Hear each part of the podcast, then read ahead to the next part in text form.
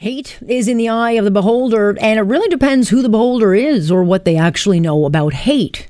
And in Canada, hate crimes, well, they're a bit of a guessing game. Stats Canada released its list of yearly crime stats. The good news Canada's safer. Crime rates have gone up, but violent crime is down. But it's the area of hate crimes that seem to have caught my eye because while Stats Can says hate crimes remain high, their numbers don't really add up. And more importantly, there's no actual data to back up what they've said.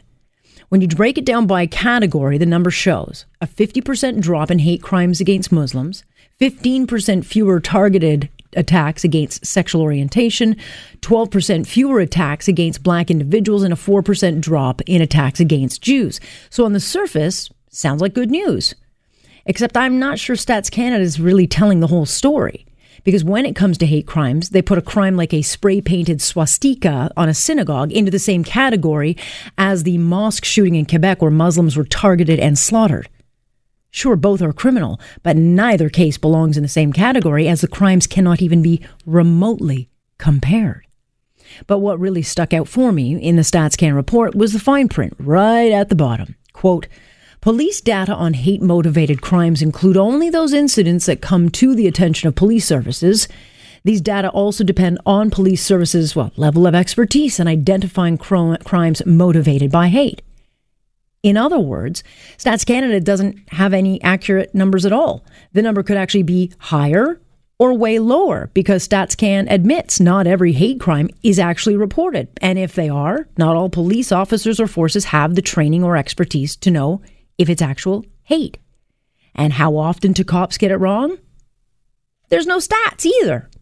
But certainly, the hijab hoax comes to mind. The cops didn't just get that one wrong. The prime minister couldn't get in on the fake news fast enough. There was the Winnipeg cafe owner who staged an anti Semitic hate crime. There was a hate crime reported just a couple of weeks ago at Canada's Wonderland. It wasn't a hate crime. And herein lies part of the problem. Just because something's initially reported as hate doesn't mean it's actual hate. But Stats Canada does not back up its data with actual evidence. They do not keep stats on charges, convictions related to hate crimes. The stats they gather are only based on the initial charges, not the result. And hate crimes make for very easy headlines, but often they go completely unchallenged. So, what's actually clear is that we don't have any clear and concise data to back up what is actual hate and who is being targeted. So, how do we know if we have a hate problem in this country if we can't get actual data?